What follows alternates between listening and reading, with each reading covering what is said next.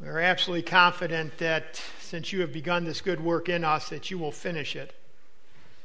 We're not confident in our own strength to do that because we know that that's impossible.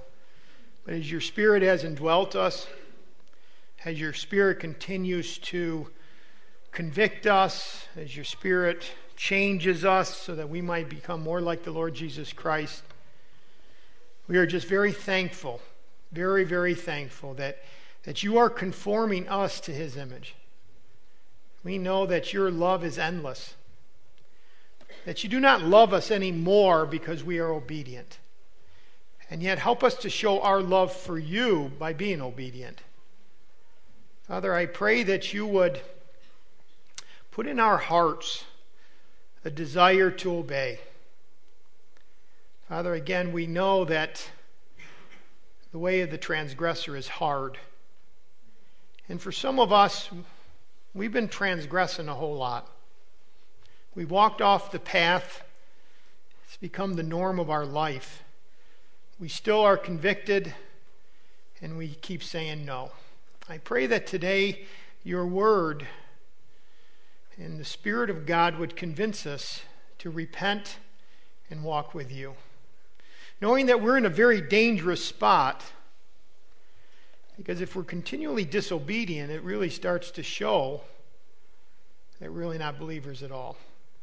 Father, help us not just to assume our connection with you unless we seek and have a heart that wants to walk with you, to truly follow you, as the Lord Jesus said we must. So we ask for your wisdom.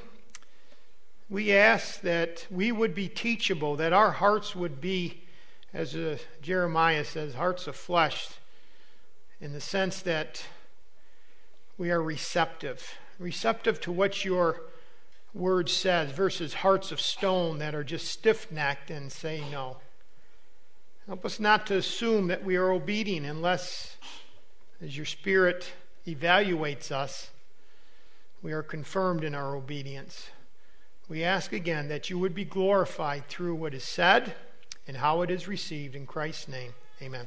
You may be seated. Hey, so the light. if you'd like to turn your Bibles to Matthew chapter 16. As you know, a couple, three weeks ago, I guess it was, before the week before uh, Steve Coffey was here, we, we looked at uh, Romans chapter 5 and and uh, looked at the Apostle Paul, and I gave you some um, marks, authentic marks of a Great Commission Christian. We talked a lot about the unreached people groups. A couple interesting statistics that are actually heartbreaking. The fact that about a third of the world has never heard about the Lord. 2.6 billion to 2.9 billion people have never heard. And again, we're not talking about people that have a, a, person that's a Christian beside them. I'm talking about people that you could literally, they could walk days and days and weeks and weeks and not come across a Christian. Much of it is in Asia. Much of it is what they call the 1040 window. Upper Africa, Saudi Arabia, Iraq, Iran, right there, that 1040 window. The other thing we learned was that 90% of those who go out to minister go out to people that are not the unreached. In other words, it's not that they're not reaching out, it's that they are going to places where there is more than 2% of Christians already there. There's something to be said for us needing to reach out. We need to be evangelizing this area. But again, we, there's a church here, a fundamental church. There's places in the world there's no church. There's places in the world there's no Christians in vast areas. And as Paul said in uh, Romans chapter 15, I let me quote the one part because it was, he said, I need to move on in uh, Romans 15 23, it says, But now no longer having a place in these parts. He didn't mean that there was no more work to be done. I think the Holman Bible says it the best, but now I no longer have any work to do in these providences. In other words, for him as a missionary pastor, he says, Listen, there are Christians here in this area, there are churches here in this area. I need to move on. Let the churches and the Christians deal with the, the uh, as it were, the mop up You know how in war they conquer, they leave troops to mop up? that's actually what local churches do in one sense. I hate to say that way, but that's really what it is, right? There's an establishment here, but there are places there's no church, there's no Christians, the unreached. Now, then we heard with uh, Steve Coffey about compassion. Key word, compassion. And then last week with Brother Kennedy, as far as how to work together, which I found was a very interesting passage by what he was talking about. But the point is, is this we need to be committed to the plan. By the way, not our plan, not what we want to see on this, in this world, what the Lord wants to see. And, and one of the most important passages in this is Matthew chapter 16. So if you're not there, Matthew 16, verse 24, we're going to be here actually for a couple weeks. We're going to finish up the missions conference actually next week. We're going to make this a two part, be in this passage and a couple others, because this is such a critical passage on commitment. On commitment. And the, and the question that this passage is answering is this What did the Lord Jesus expect from a true disciple? Or I could say it this way What did Jesus Christ expect from a true believer? I'm going to use the word believer and disciple as synonymous for today. Some people say, well, you receive Jesus as your Savior, and then some other time you accept Him as a disciple, as your Lord. That's really not a distinction in Scripture. He is Lord. It's kind of like me saying, um, like one of my kids t- talking to me, well, you know, right now I'm just going to accept dad as um, a friend. Maybe later on I'll accept him as my father. So I'll just, I don't have to listen to him right now because he's just my friend. But maybe later on I'll accept him as a, a my father, as authority figure. No. No. Colton, go in the back.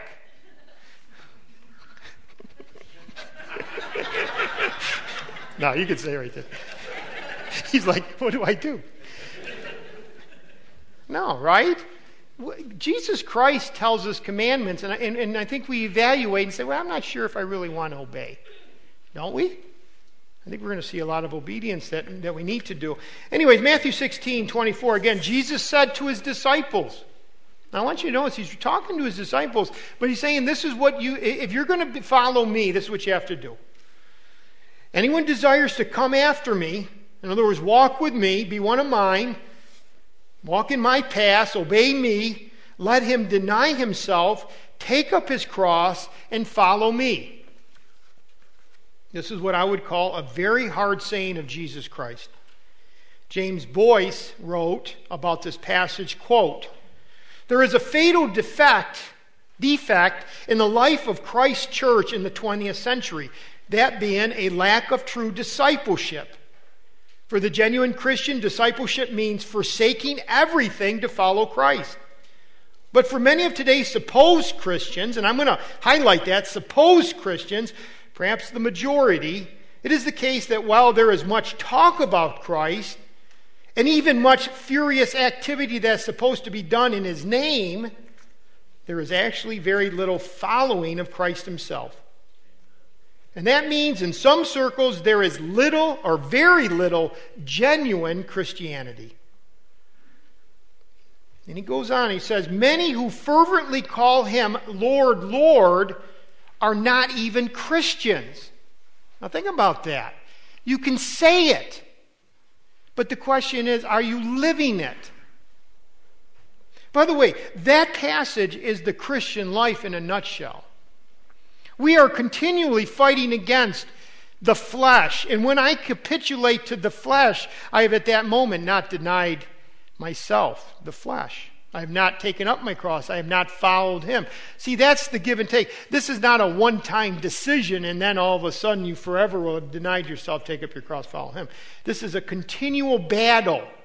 But it starts at the moment of salvation. You recognize Jesus for who he is the only Savior, God's Son, the Lord Jesus Christ. That's why we. The, the scripture emphasizes he is the Lord. He is the Lord. He is the Lord. And as Lord, He is our master. He is calling us to obedience. He is calling us to sacrifice. He is calling us to commitment to Him. And those words that we are using is deny, to take up our cross, and to follow. Now, again, just think of the word cross. The cross was a means of death, death to self. And what I mean by that is the flesh, the old man, the old Adamic nature that is trying to get us to hate God or actually hates God. Again, this is not easy. This is a hard, this is a very hard statement. I mean, this is a very hard passage. There's deep conviction in here. See, following Christ demands that I am willing to sacrifice and suffer for Him. Now, I want you to think about that. Following means sacrifice, following means suffering. That's why he says, the first part of that verse, if anyone desires to come after me. Again, some would say, well, he's talking about a discipleship that is like secondary to salvation. You get saved, again, as I referenced earlier, and now you have a second experience or commitment or dedication, however you want to say it, and, and then you're you know, really walking with Jesus. Oh, you were walking with Jesus, now you're really walking with Jesus. Because that's what he means. Well, let's go over to Matthew, or excuse me, Mark chapter 10. Just hold your hand in Matthew, we'll be right there. Uh, but in Ma- uh, Mark chapter 10, verse 17, let's test that thought. Is this a salvation passage or is this like a higher level uh, second uh, uh, commitment, second dedication passage? In Mark chapter 10, verse 17, it says, Now as he was going, that's Christ out, of the ro- uh, out on the road, one came running and knelt before him and asked him, Good teacher, what shall I do that I may inherit eternal life. So again, this rich young ruler, you know the story. Christ is walking along. What should I do? First question he asks, uh, Why do you call me good? He's trying to establish righteousness and saying, now who is really good?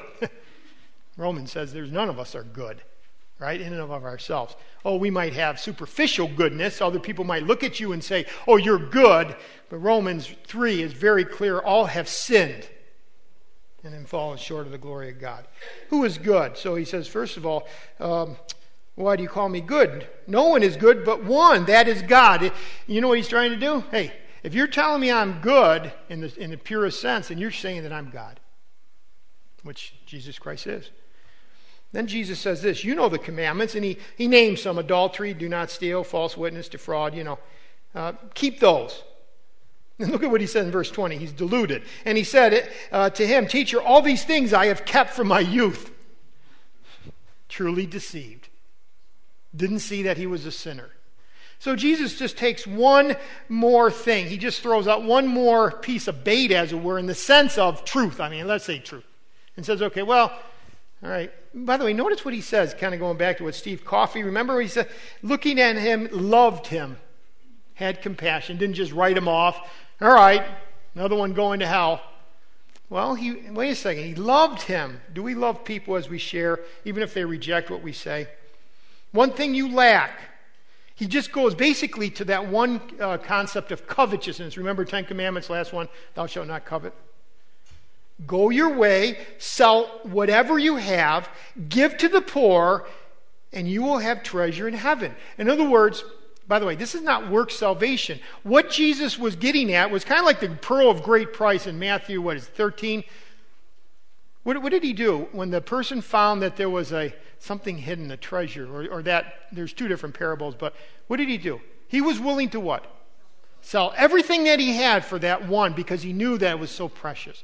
When, it, when we come to Jesus Christ, we should be willing to give up whatever we have for him. And look at that last part of that verse in verse uh, 21. The last part, you have treasure in heaven, and come, take up the cross, and follow me. By the way, what was the question that the young ruler just asked? How can I be saved? Jesus ends the entire conversation. Well, come, take up the cross, and follow me. It's incorrect to look at Matthew 16 and say, well, that's a higher level commitment passage. No, this is a salvation passage. Martin Luther, I believe, had it right when he said that He considered the suffering to be the mark of the church and a badge of true discipleship. In other words, the willingness to deny ourselves, the willingness to take up the cross, that's suffering, and to follow Him. So, this is not a second level of commitment.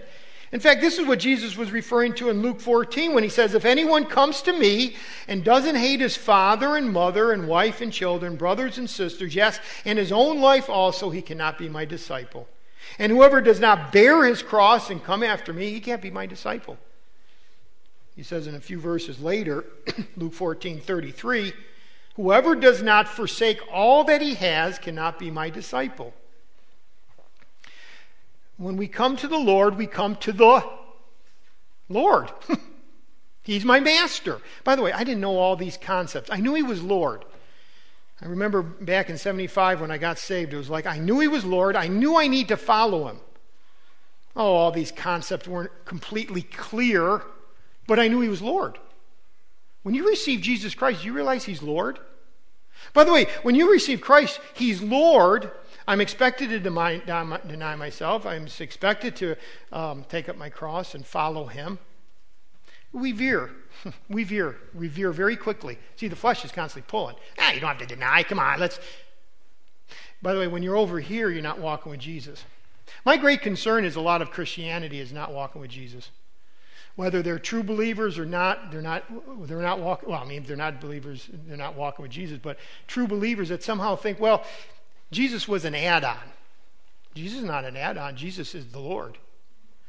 And he's expecting complete obedience. Now, Understand, I want you to catch this. We're sinners, and we continually sin. And today I sinned, and days ago I sinned, and I continue to sin. And I keep getting off the path, but the Lord keeps bringing me back. Why? Because He expects obedience. No, He expects John Prince to deny myself. He expects John Prince to discipline himself so that I'm willing to take up the cross and suffer for Him. He expects John Prince to also be willing to follow when it's not easy. And I don't sometimes. I'm over here, and Lord, please forgive me. And then we go over here, and Lord, please. But we've got to get in our mind at least what the goal is. Normal Christianity is you deny yourself, take up the cross, and follow Him. That's normal. That's not super spiritual. Sometimes I think in America we think that's super spiritual. Man, look at him. He really denies himself. That's normal. Do you see when you if you if you say the normal is over here, then we feel comfortable over here. Well, you know, I kind of dictate to Him. I dictate to God what what, uh, you know, what he's going to get from me. No, my life is his. And that's why in Matthew, where does it say, you know, Lord, Lord, have we not? And they name all the things. Lord, Lord, have we not done all these things in your name? I never knew you. I never knew you. So again, we got to be careful. Or as one man said, Christianity without the cross is worthless. So let's look at these three things here three specific statements. We're not going to get through every all of it today, but we'll because this is so important that we grab a hold of. This is important for us. This is important for our eternal reward, even our eternal destiny. It is certainly important for us as, as parents and grandparents that we pass on to the next generation what true Christianity is. Because this is what happened, has happened in America. Prosperity has shriveled us spiritually. It has. It has made our minds go over here to like, well, I got to make sure I'm set for, uh, for, for my retirement. And we, we set everything according to all these. And then we get really busy trying to get fulfillment from what the world says is important. See, prosperity has shriveled us for many of us. We've got to recognize that. See, if you say, oh, I don't even know what you're talking about, you've already got deceived. Because I can tell you, it's like one guy said years ago. How did he say it? Persecution has killed its thousands, and prosperity its tens of thousands. It's true. It's true. We got to be careful. I'm not saying that you have to give all your money away, okay? But you got to be willing to. If you hold it like this and you say, I'm not going to, you've just proved your heart, right? I'm not just talking money, I'm talking your time.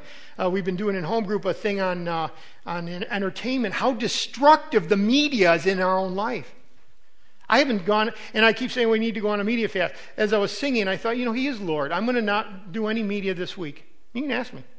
But the point is, and I thought, that's so hard. Oh, I don't. Did you hear what I just said? Giving up TV for one week is hard? Give me a break. That just shows my own heart.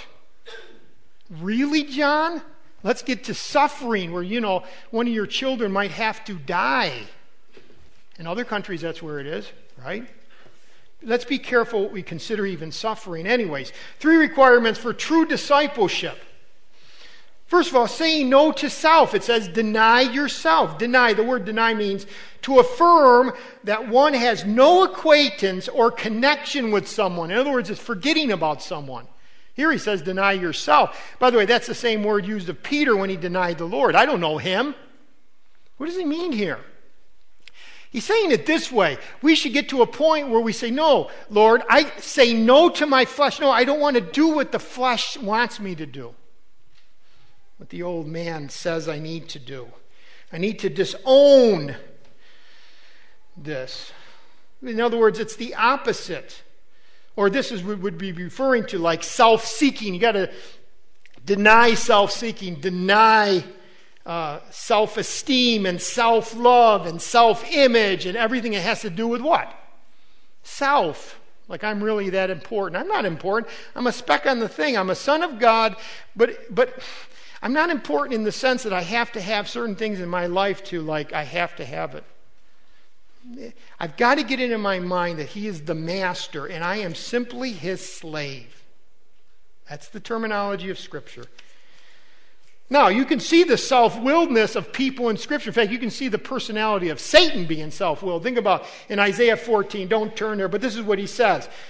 For you have said in your heart, this is what he said I will ascend into heaven. I will exalt my throne above the stars. I will also sit on the mount of the congregation on the farthest side of the north. I will. I will. There's five I wills. The idea is Satan is totally what? Self absorbed. That's an illustration of not denying yourself. By the way, the opposite is Jesus Christ in Philippians chapter 2 that says that he made himself of no reputation, taking the form of a what? Bondservant or a servant. And coming in the likeness of men and being found in appearance as a man, he humbled himself and became obedient. Now, notice this no reputation, humbled himself, became obedient what? To the cross. There's this connection of humility leads always to obedience. Humility leads to obedience. Humil- I'm humble. No, you can't say humility leads to obedience. By the way, you, you you obey because you love. So humility shows love that is exemplified by obedience. I trust that you really do want to be obedient to God, the Lord Jesus Christ. Verse 9 of that passage says this Therefore, God also highly exalted him Humiliation comes, and by the way, this is a consistency in Scripture. Before glorification comes humiliation as God wants to reward you. And if you're a child of His, I want you to hear this. He wants to reward you, but God is a just God. And to reward you means you have to walk with Him. And that's what this whole process of sanctification is on this earth. Is God working in John Prince and working in you so that I would become obedient to His ways and His will, walk in His path, so that when I see Jesus Christ, I stand before Him and is able to be rewarded. You know why? Because I'm a trophy of grace. Look at that guy. What a sinful slob before I got him, but now I grabbed him. And, like, respectfully so, the hound of heaven. He's the hound of heaven. I mean, very respectfully. In other words, he pursues you. What's the song that we just sang? He never stops giving up on it, however that goes. Yeah, you get it. Maybe you can sing it. But the point is, he doesn't. I would have walked away. By the way, if my salvation depended on me, I'd be gone. I want you to know that. If my salvation depended on me keeping grace, I would have lost it. It's only because he, he is pursuing us. He's given us a spirit. I mean, in one sense, he doesn't have to pursue us because he's in us. But the point is, he is. The thing is this we got to get this in our mind. He is pursuing us, and he will not lose. If he started the good work in you, he will finish it. If you're saved, I believe you always will be saved. But this is the kicker. We might get, be saved and we might stand before him, but as 1 Corinthians talks about, the fire of judgment will burn.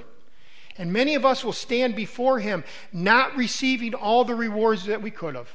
Oh, we'll be in heaven and praise God for that. but we will not have walked and ran the race like He wanted us to. We kept veering off the path.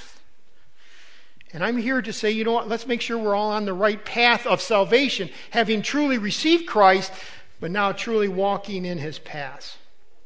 See, Satan said it this way I want my way. I'm going to displease God. I will rule the universe. That's what the I wills are about. But Jesus said, I will go down in self denial. I will abase myself in order that others, those I love, might be lifted from their sins to glory. He was obedient even to the point of death. Now, I want you to catch that word again deny. Let him deny himself in summary, it'd be this anything which would prevent complete uh, commitment would be taken out. That's the whole idea of that deny himself. In other words, I am fully committed because everything about me is off the table. Denial undermines the gospel of self esteem, and undermines the gospel of self love and self image. That was a quote. But the point is, is this: we get too in America, we get too wrapped up. Oh, you know, you got to be loved. You got to Oh, no, no, no. It has nothing to do with that. If Jesus was here, he would say it this way I'm your Lord, and you're my slaves. End of story, right? Now think about it. I mean, just keep going back to that slave mentality. Then the only point is, Lord, what do you want me to do? What do you want me to do? By the way, I want to highlight this. It's not that deny yourself does not mean that you're, you're um, denying your personal identity in Christ. We are a son of God, we are joint heirs with Him. But it does have to do with as far as the, the flesh and the old man and all the uh, impediments of the old life have to be denied. So, as one man said, Arthur Pink, Growth in grace is growth downward. It is the forming of a lower estimate of ourselves. It is a deepening realization of our nothingness. It is the heartfelt recognition that we are not worthy of the least of God's mercies. And I'm going to add this, and yet, He is our Father. And He wants to bestow upon us all the riches, all the spiritual riches in Christ. And so He's running with us because he wants me to get to the line. I'm absolutely convinced of this. So I stand before Jesus, who is the judge. He's, by the way, Jesus is the judge of the earth. He's the judge of believers. He's the judge. At the end, he's the judge that does all. But I believe the Father and the Spirit are right there at the day of judgment seat, uh, and the, the Bema seat, and he wants to see me rewarded. He wants to see you reward. He's going to, by the way, he's going to push the knife of Scripture into your heart even today to give up things that don't matter because he wants to see you rewarded. But remember, he is a righteous, this, uh, Jesus Christ is a righteous judge. He can only reward for what has truly happened. So we want to say, Lord, do your work in me. Let's go to the second one. We deny ourselves. Second one. Oh, that was that was serious right there. So deny yourself, absolute self-denial. Number two, take up your cross. Bearing the cross, that, that, that appears six times in Scripture. You see something six times, you know it's very, very important. And again, uh, sometimes you only see uh, take up your cross, you don't see the word deny. In this passage, you see both, which really gives emphasis to the fact of no to me, yes to God type of thing. And you can find it in like Matthew 10, where he says, And he who does not take up his cross and follow after me is not worthy of me. Or in Luke 14, 27, whoever does not bear his cross and come after me cannot be my disciples. You know, when it came to the cross, you know, we have gold crosses and silver crosses, and we forget what the cross represented. To the Romans, you know, I mean, the people that lived back there, the cross was nothing more than shame. It was horrific. Back then, just to give you some ideas, it was, it was developed actually by the Persians, but other uh, groups of people uh, used crucifixion. Obviously, Christ was crucified by the Romans. But there was times where thousands and thousands of people were crucified. They say when Alexander the Great uh, conquered Babylon, which is Daniel chapter what six, He, he crucified 2,000 Babylonians. Or chapter 5, excuse me. 2,000 Babylonians in the streets of Babylon. Now think about that. Think about 2,000 people hanging on wood, rotting after they died. First of all, yelling, screaming, suffering, and then dying. And then ultimately having, they would just leave them up there so that the birds would literally eat the flesh and the wild dogs would come along and because they usually crucified by the way only a, about a foot off the ground foot to two feet see they didn't bring them way up high because you know what it was and they had their legs usually uh, crimped and they would pound the nails in, and and that's why they would bust, you know, after they'd bust the legs to, because it was a, a thing where you had to keep. But the idea was this: they wanted you about this height because as people went by, they saw your eyes, and they wanted you to know you go against Rome. This is what happens to you. Crucifixion was repugnant. It was a demeaning form of execution for basically the rabble of society. The idea that anybody who died on a cross was, in any sense, an exceptional, elevated, noble, or an important person was absolutely absurd. Absurd. That's why when, when Paul, by the way, kept talking about the cross of Christ, that to, the, that to that day and age was a total offense. I mean, if you wanted to, you know, uh, uh, you know, seeker sensitive service, you wouldn't. Back then, if you wanted a seeker sensitive service, you wouldn't mention the cross of Christ. Do away with the cross. Don't even mention it because in that day and uh, age, a person who was on a cross was a thief, a criminal. It was the worst of worst uh, ways to die. Roman citizens could not even be crucified. They would not allow a Roman citizen to be crucified unless it was shown that they were treacherous against Rome itself. They just felt like it was such a horrific death, a Roman citizen would not have to go through it. This is what would happen. Soldiers first flogged the individual, then forced them to carry their crossbeam, the instrument of their own death, to the crucifixion site. Signs around the necks indicated that the, the crime that had been committed. And by the way, you see this exactly with Christ. Then they would, well, they would let him go down the streets, literally totally naked. See, the idea was total humiliation. Then the soldiers tied and nailed them to the crossbars, hoisted them into the upright position and posts and suspended them there nude. The executioners could hurry the death process again by, by uh, breaking the legs. And the point was is that you would just, you know, as you sunk, and once your legs were broke, you, you basically suffocation. Uh, crucifixion sometimes lasted for days, four, five, six days. You get a strong man, wasn't totally uh, scourged, he could just keep lifting himself up. And the entire process uh, total humiliation, total, total, uh, the, the worst dregs of society, the worst thieves. So when Paul, or excuse me, when uh, Jesus Christ says, take up your cross, again, total humiliation. Following Jesus Christ is, is to the world's, you know, how does the world uh, would look at us? Fools. Why would you give up everything you have in this life for Him? By the way, cross bearing is not enduring the inevitable. Let me get, in your outline, what is it not and what is it? It's not enduring the inevitable. In other words, long term difficulties or a difficult situation, a chronic disease.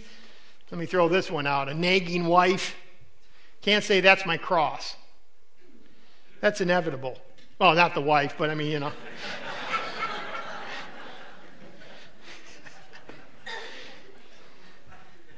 By the way, what is cross bearing? I, I, didn't write this, I don't think I wrote this in, but MacArthur writes this as a quote, and I, I believe it's exact.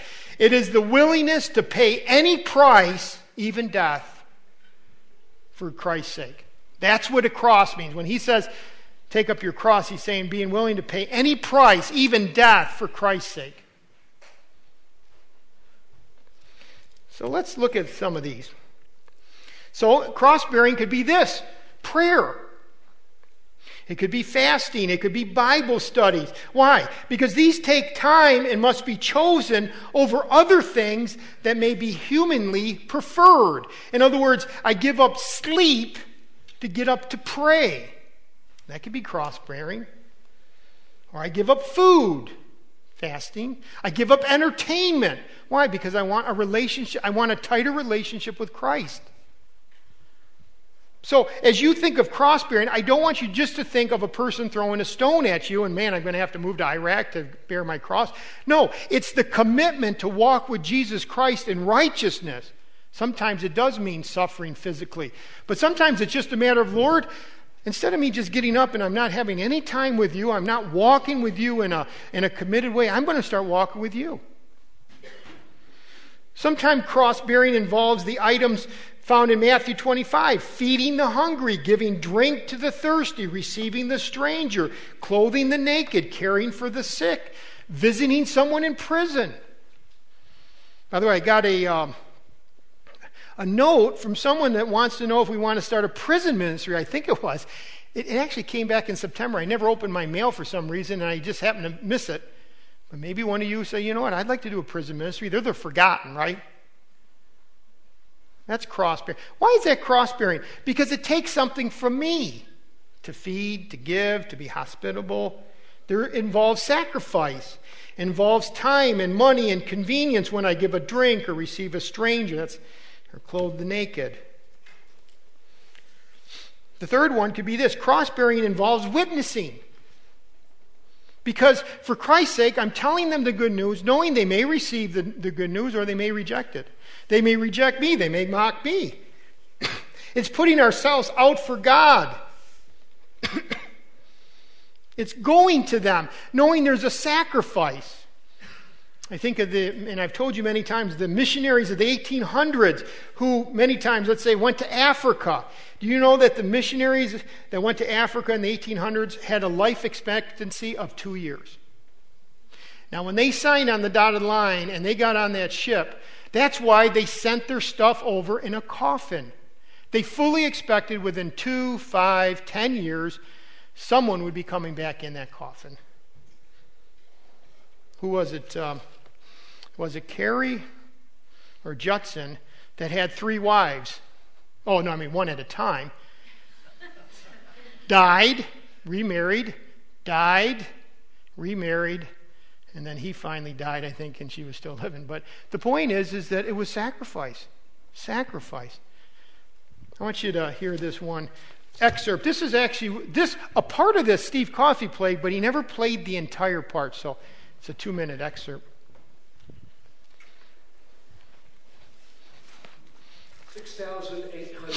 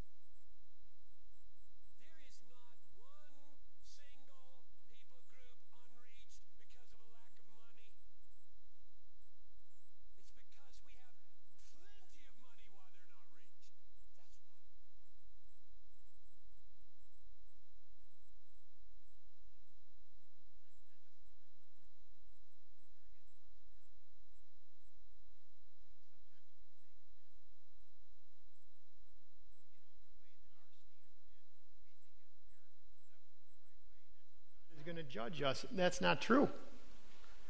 He's going to judge us by really the sacrifices we make and the obedience to Him that we do. Way, I know that this is not a popular message. I was thinking about this. I, I wonder if maybe someone might even leave this church after hearing this. This is a tough message. This is a message that says, you know what? You're not your own. You've been bought with a price. Um, but the reality is, I, I, I, want to encourage you to think through not what we think as an American. He said that one statement Americans, they're just gone. We're, maybe that's true. Our prosperity is so blind. I'm not saying every one of you, but many times our prosperity has blinded us to the need, the 1,538 groups or whatever that is, the unreached, the 2.6 billion people. See, cross bearing says, I must get the good news out. For some, they go. For some, we stay. But we all are about God's business as, as part of representing Him, Jesus Christ. Cross bearing can also involve giving money. I'm not, by the way, this is not, oh, you're just trying to get the budget up. No, it has nothing, really has very little to do with it. It has to do with stewardship. Because you're running that race and God wants you to be rewarded, but you got to run the race under His rules. I think, I think some of the most dangerous situations that Christians face is wealth because it blurs us.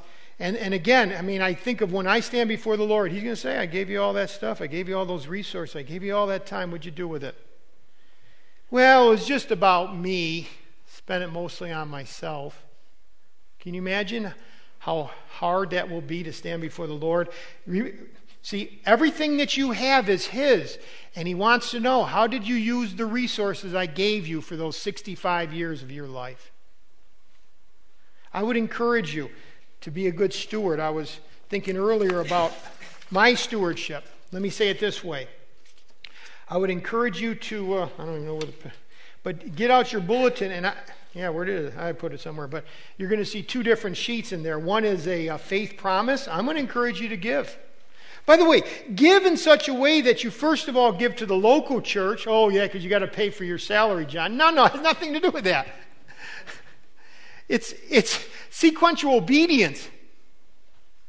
I would encourage you to give to the local church first. In fact, I was thinking percentages. Uh, for a thousand, for every thousand I give, about 20 or 200 and some goes to missions. I was thinking of it this way I give about 23% to missions and about 78% to the local church. That's the sequence. Now, you don't have to do that. I'm not telling you to do. But I'm saying, I think you need to have a plan. You know, a plan. I give to the local church. I give to the mission. By the way, uh, we have a missionaries go uh, are going to Jamaica, and we have other. You know, I mean, you have FLM and all these. Other, that's offerings. That's extra. You shouldn't think of it this way. Oh, I have a slave auction.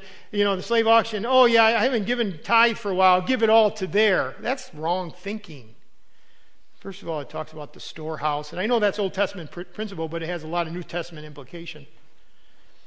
I'm, I'm, I'm diverting for a moment because I want you to think about am I helping out with missions? Put it in the, in the big picture of local church missions. Um, one of the things I'm going to ask the elders at our next meeting is will we make a commitment that if we take on another missionary, it's going to be to the unreached? Kind of like the people, uh, um, oh, I just lost it in Bangladesh. I can see their face. Help me out. Gregory's. uh, or India. You know, let's make sure we're emphasizing where they have no witness, right? The other thing I want you to notice is uh, in the back, I don't think there was in your bulletin, is a prayer card. See, praying for, giving towards, that's part of bearing your cross. I hope that each one of you will be willing to say, Yes, I am going to support missions financially, but more importantly, as uh, we heard last week, uh, with my prayers, I'm going to be faithful to at least one missionary. Let me throw in a little personal. Would you also be willing to pray for me? On the right hand side, that's elders. I think there was two cards there. You mean I only have two people praying for me? I hope more than that. Would you pray for me or pray for us as elders? I look at Billy and the rest. Would you be willing to commit yourself? That's part of taking up your cross. I'm going to I'm going to I'm going to I'm going to be faithful to bring them before the throne of grace. Again, cross bearing means giving back to God whatever He has given to us, or as we looked at in Romans 12, a living sacrifice. A living sacrifice. By the way, let me throw in one other thing staying in a hard marriage. Remember, I said cross bearing is not putting up with a nagging wife? But you know what? If you find yourself in a marriage and the option is jump or not, Lord, because the picture of marriage is a picture of your love for the church, I'm staying. I'm staying not to try to make save my marriage even. I'm well, but I'm staying because it honors you. That's why I'm staying. Now, that would be cross bearing if that's the motivation. It's doing the right things for Jesus Christ, right? By the way, it says in this passage, if anyone desires to come after me, let me just finish out a part of that outline. The demand to take up the cross is universal. I just want to end with this point. It's universal, if anyone. It's not like just the super saints. It's not just for the ones that, you know, really want to walk with Jesus. If you want to walk with Jesus, this is what has to happen. It's universal. An old uh, English, I say old, he's older, he's still living, but an uh, English uh, writer writes it this way. It is this most obvious aspect of our Lord's teaching which has been forgotten or ignored by modern evangelism. Anxious to bring sinners to life, peace, and joy in the Lord, evangelists have failed to even mention that Christ insists upon denial of self at the outset. Having failed to pass on our Lord's requirement and forgetting it themselves, evangelists have never questioned whether their converts, quote unquote, with self centered lives are true followers of Christ. Falsely assuming that it is possible for a man, this is falsely assuming that it's possible for a man to be self indulgent and yet heaven bound. Bible teachers look for some way to bring egocentric men and women to a higher spiritual plane. Then self denial is taught as a requirement for a second work of grace. There again, that's the error. He goes on those who save texts demanding a cross for a deeper life, quote unquote, have cheated their hearers in evangelism. Without a cross, there is no following Christ. And without following Christ, there is not life at all. An impression has been given that many enter life through a wide gate of believing on Jesus, then a few years later through a narrow gate of the cross for a deeper spiritual service. On the contrary, the broad way without self denial leads to destruction. All who are saved have entered by the fraternity of the cross. Yeah, if you look at the Broadway and the, uh, the, the Broadway and the narrow way, if you look at the context, that's actually talking about religion there. Oh, there's a broad way of religion that says, yeah, just follow, you know, whatever. Not follow, just believe. but the narrow way is commitment to Him. It's universal. And there's a great need out there. And we need to be uh, on board as far as committed to walking with Jesus Christ and making his program our program. Sometimes we get that in reverse that we've added him like almost like a genie. And Jesus, no, no, I bought you with a price. Now I want you to remember this. I bought you with a price. I sacrificed myself, total commitment for the Father's will. I went to the cross, died for your sins, so that as you receive me, I become your Savior, I become your Lord, I become your Master. And the question then is, what do you want me to do? And he's already told us be willing to commit to sacrifice for him. Sometimes it comes in the form of praying, discipling reaching out, maybe even going. In fact, I want you to see this last, there's one last video. It's about six minutes long, and then we'll close. But this is talking about this, the state of the world. And some of the statistics will blow your mind how bad the world really is. And the question is, what do we need to do?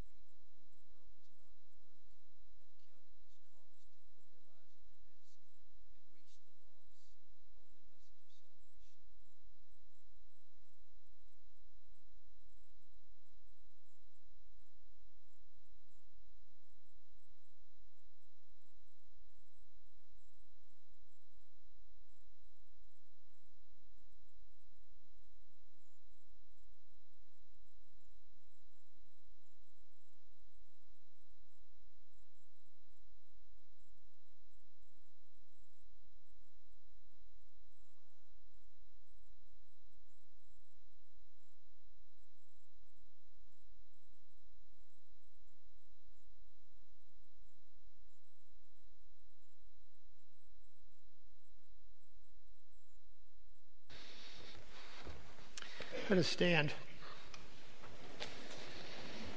Did you catch those statistics?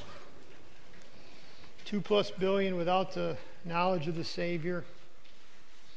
140 million orphans, 150 million street children, 1 billion living in slums, one and a half billion living on less than a buck and a half a day. If you just bow your heads. You know, he tells us, You want to follow me? Deny yourself, take up your cross, and follow. And um, I've never done this before, but as your head is bowed, you know, maybe, maybe the Lord has been speaking to you and saying, you know what? I want to make a commitment to walk with Him. Maybe it's because you haven't been, and you say, Lord, I need to change direction and be committed to walking with you. But maybe it's that, Lord, I've wanted to walk with you, but I, but I want to deny myself. I, I want to do what you've called me to do. Sometimes it gets hard taking up the cross, and I don't. And I'm going to ask this, not to raise your hand, but if you're if you want to even come to the front of this church, and this is the purpose to just kneel at the altar. this thing. Just to, I know when I was, years ago, when I was a junior in high school, I went forward. That was about the only time I ever did, and I made the commitment to walk with Him. And again, I really believe the Lord wants some of you to come up forward and commit yourself to walking either in righteousness, commit yourself to doing what you're going to do as far as filling out the prayer cards, and the financial. And then you're also saying, Lord, I want to be a living sacrifice. I'll do whatever it takes. If the Lord is speaking to your heart, then I would ask that you would get out and just come right up here and actually, uh, with bended knee, commit your, commit your life in the sense of, as a believer, to do whatever He wants in your life. And it may be that some of us are even being called to the unreached people group. I don't even have music because I wasn't planning on doing this. But the Lord seems to be laying on my heart. Is there anyone that needs to get out of their seat and come up here?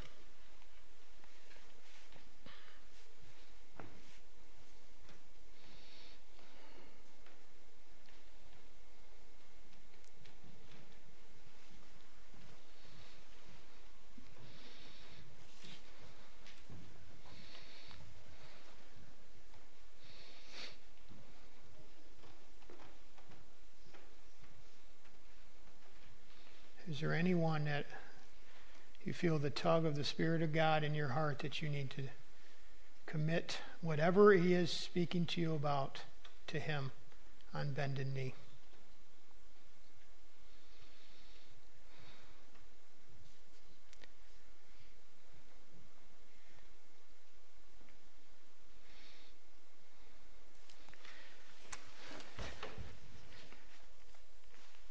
Father, again, we just thank you for your plan of redemption. We thank you that it was only through the blood of Jesus Christ that we could ever be redeemed. And as we have put our faith and trust in him, that we are blood bought, we are secure, we are yours forever. Father, we thank you that your Spirit works in us.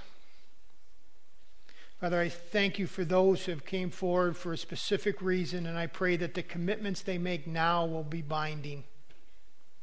We know that denying ourselves and taking up the cross and following you is in the present tense. It's an, a moment by moment, and it's so easy to make a decision but not live by it. And I pray that each that will make the commitment will be a commitment Father, I pray that you would have your way and will in their lives and each one here. You called us out of darkness. You called us out of death. You called us out of going towards hell. We're only on this earth for a very short time. May we run well. May we finish well. We desperately need your grace. We desperately need your spirit working in us. We ask for families because if one makes a decision, a commitment, it affects the family, especially if it's a father. And I pray that families will be stronger because of our commitment to you. Again, help us to know what to do, whether as we begin by praying and perhaps sacrificing financially, but for sure giving.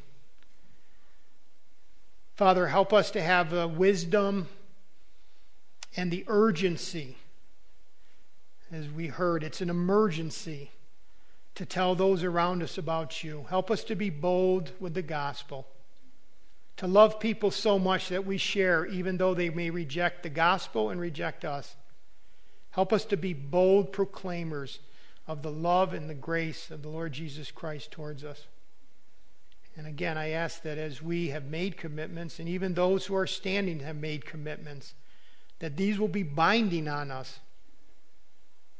Help us to see how the world thinks, how America thinks, and then how you think. And help us to walk in paths of righteousness for your glory. In Christ's name, amen. Again, I would encourage you to stay for the time right after for the very short meeting and be praying. Definitely fill out the prayer cards, the financial cards, and you are dismissed.